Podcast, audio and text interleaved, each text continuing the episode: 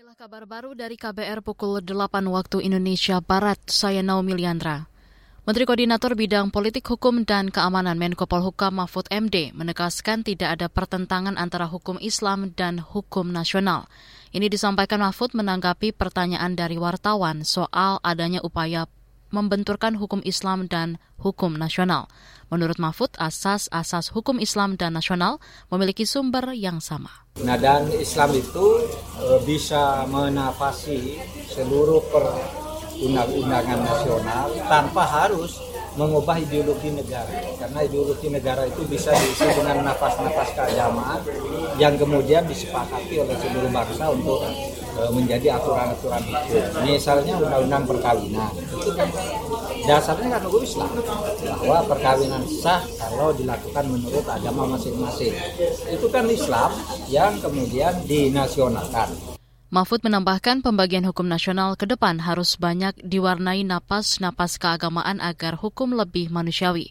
Sehingga ketentraman dalam kehidupan bernegara itu tidak hanya tunduk pada aturan, tapi tunduk juga pada moral-moral keagamaan. Menurut dia, agama apa pun harus memberi warna terhadap kehidupan nasional. Kementerian Kesehatan Kemenkes akan memeriksa kesehatan seluruh calon jemaah haji yang akan berangkat ke Tanah Suci pada tahun ini. Kepala Pusat Kesehatan Haji Kemenkes Lili Mahendro Susilo mengatakan screening kesehatan akan dilakukan untuk memastikan potensi penyakit yang diidap para calon jemaah haji. Nanti kita akan lakukan pembinaan kesehatan lebih intens fokus kepada penyakit mereka supaya mereka nanti pada saat melaksanakan ibadahnya bisa mampu sedapat mungkin dia bisa mandiri dalam pelaksanaannya, tidak mengganggu jemaah yang lain. Jadi artinya bahwa yang kita persiapkan adalah melakukan promosi kesehatan secara intens Kepala Pusat Kesehatan Haji Kemenkes Lili Mahendro Susilo juga sudah berkoordinasi dengan seluruh dinas kesehatan di kabupaten kota. Dinkes daerah akan terjun langsung melakukan pembinaan kesehatan kepada jamaah yang akan berangkat di tahun ini. Sebelumnya, Indonesia mendapat kuota memberangkatkan 221 ribu orang tanpa batasan usia untuk menunaikan ibadah haji di Tanah Suci Mekah di tahun ini. Saudara, PT Kereta Api Indonesia Daerah Operasi 2 Bandung mengangkut satu jutaan penumpang pada periode Natal dan Tahun Baru 2023.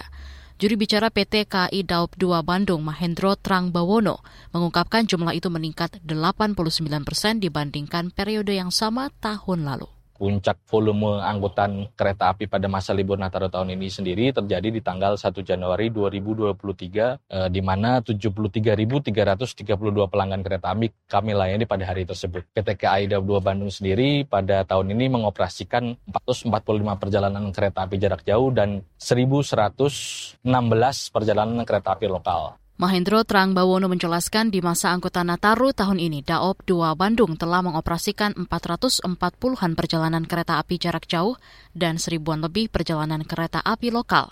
PT KAI mengakui ada beberapa rangkaian kereta yang molor dari jadwal semula akibat bencana banjir di Semarang selama Nataru. Saudara, demikian kabar baru KBR. Saya Naomi Liandra.